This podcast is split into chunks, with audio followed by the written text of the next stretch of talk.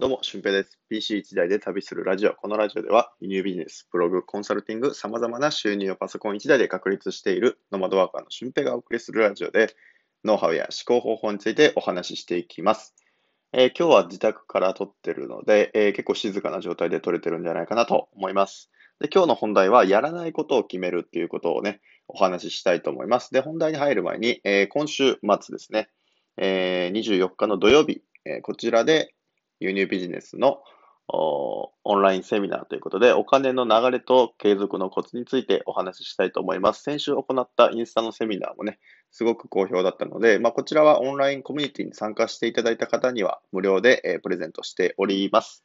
はい。まあ、輸入ビジネスに関してね、まあ、これから学びたいという方は無料、えー、無料で、えー、参加することができるので、まあ、参加方法としてはメールマガジンから送られてくる URL キャッチするっていう感じですね。なので URL あを受け取りたい方はですね、明日までにメルマガ登録しておいてください。明日の8時ぐらいにメールマガジンが届くので、まあ、そちらに URL を載っけておきます。参加フォームですね。はい。ということで、えー、本日もやっていきたいと思います。で、今日はやらないことを決めるということですね。これすごく大事なんですけど、えー、本当にこうビジネスを頑張っていこうとか、えー、うまく結果が出だすと、かなりやることっていうのが増えてくるんですよね。うん。で、増えてくるのが何かっていうと、タスクなんですよね。このタスク管理が非常に難しくなってくるんですよ。例えば輸入ビジネスの場合、え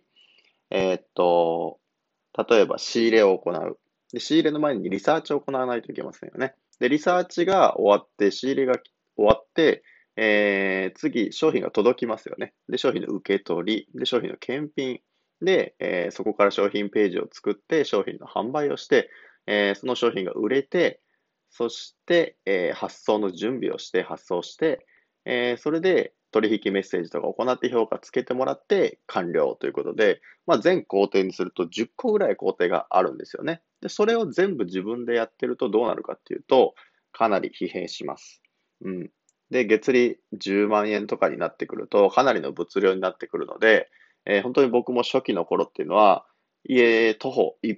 2分ぐらいのところにコンビニがあったんですけど、そこにこう商品を発送しに行ってたんですけど、本当にこう2往復、3往復一晩でね、しないといけないような状態が続くので、これってあんま良くないです。その往復だけで30分、40分、まあ1時間かかっちゃう時もあるし、梱包とかも合わせるとね、本当に2時間ぐらいかかっちゃうんですよ。うん。で、まあ、僕が一回本当にやらかしてしまったミスとしては、韓国輸入をしていて、物量的には200点、200点ちょっと、210個ぐらいかな、あったと思うんですけど、それを、こう、え、Amazon の FBA で販売するんじゃなくて、FBA に入れてたら勝手にこう発送されてるんですけど、Amazon に全部200点全部送って、Amazon で売れましたよってなったら Amazon から発送してくれるっていう風な形をね、えー、取っているんですけど、まあ、それじゃなくて、自分で発送した方が利益上がるんじゃないのって思った時があって、自分で発送したんですよね。で、そうするとどうなったかっていうと、まあ、220点、30点ぐらいあったうちの210点がですね、2日間で売れてしまったんですよね。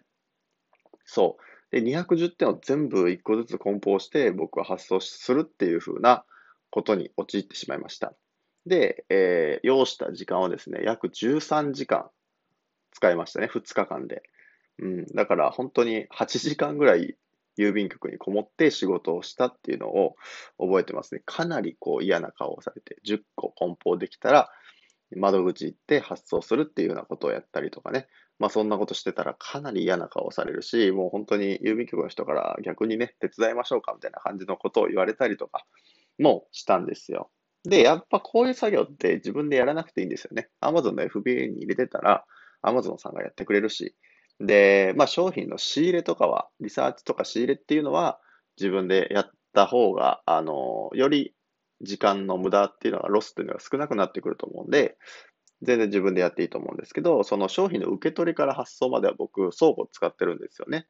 で、これも本当に自分でやらなくていいんじゃないのって。商品の受け取りを行わないといけなかったら、自由にね、仕事ができるなんて言ってるけど、全然自由じゃないんじゃないのっていうふうに思って、そこも倉庫に依頼しました。うん。ね、毎日、こう、例えば会社員してて仕事から帰ってきたら、不在届がね、入ってて、それを取りに郵便局に行かないといけないとかになったら、かなり大変ですよね。うん。じゃなくて、やっぱり自分自身のこの時間っていうのを確保しつつ、えー、商品をね、販売していける方がいいんじゃないかなというふうに思います。だから商品の仕入れと商品ページ作るのと、うん、あとまあ細かいこう取引のメッセージとか、まあその辺になってくると自分でやった方が話は早いのかなと思うんですけど、それ以外のことはね、全部あの任せていいと思うんですよ。で、こうするとタスクが自分の中で4つ、で、6個ぐらいは全部後の人に任せられるっていうところなので、あと空いた6個のタスクを何か違うことに当てられるっていうことなんですね。で、これをやらないことを決めるっていうところにつながってくるんですよ。そう。だから僕も自分でやらなくていいなと思うことは、もうほとんど外注化してるんですよね。うん、だから、あの、やらなか、やらなくていいことっていうのは、やらないでおくとですね、えー、かなり時間が空くし、あのー、何より、こう、タスクをこなすっていう、ね、1分で終わってしまうようなタスクでも、それをやり抜くっていうのが、結構、こう、労力だったりとか、パワーを使ったりするんですよね。うん。で、1個ずつのそのタスクがヘビーだとすると、かなりそこもそこで、えー、時間とかを費やされます。で、僕も今、持続化補助金の、えー、資料をね、提出というか、その訂正して提出しないといけないんですけど、まあ、半分ぐらい終わって、もう今日明日ぐらいには終わると思うんですけど、もう、うん、そんな難しいことじゃないんですけど、かなり、なんか今までやってきたことじゃないんで、パワー使ったりとかもします。そう。だから、あのー、ね、それだから早めに終わらせた方がいいんですけど、それをずるずるずるずると、なんか毎日手帳の中に残しておいたりすると、あ、今日もこの補助金の